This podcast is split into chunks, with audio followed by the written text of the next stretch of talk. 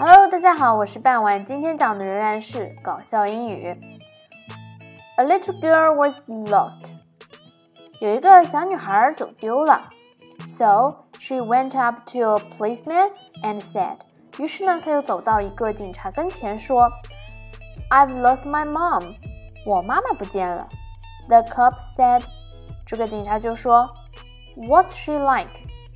她长什么样子？” The little girl replied.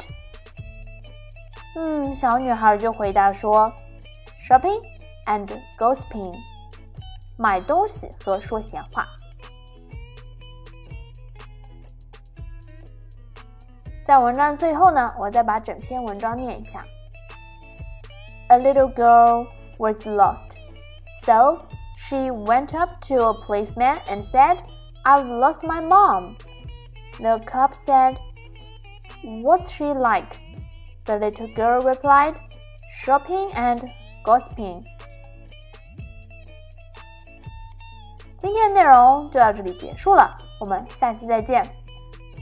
Thank you for listening. Bye bye.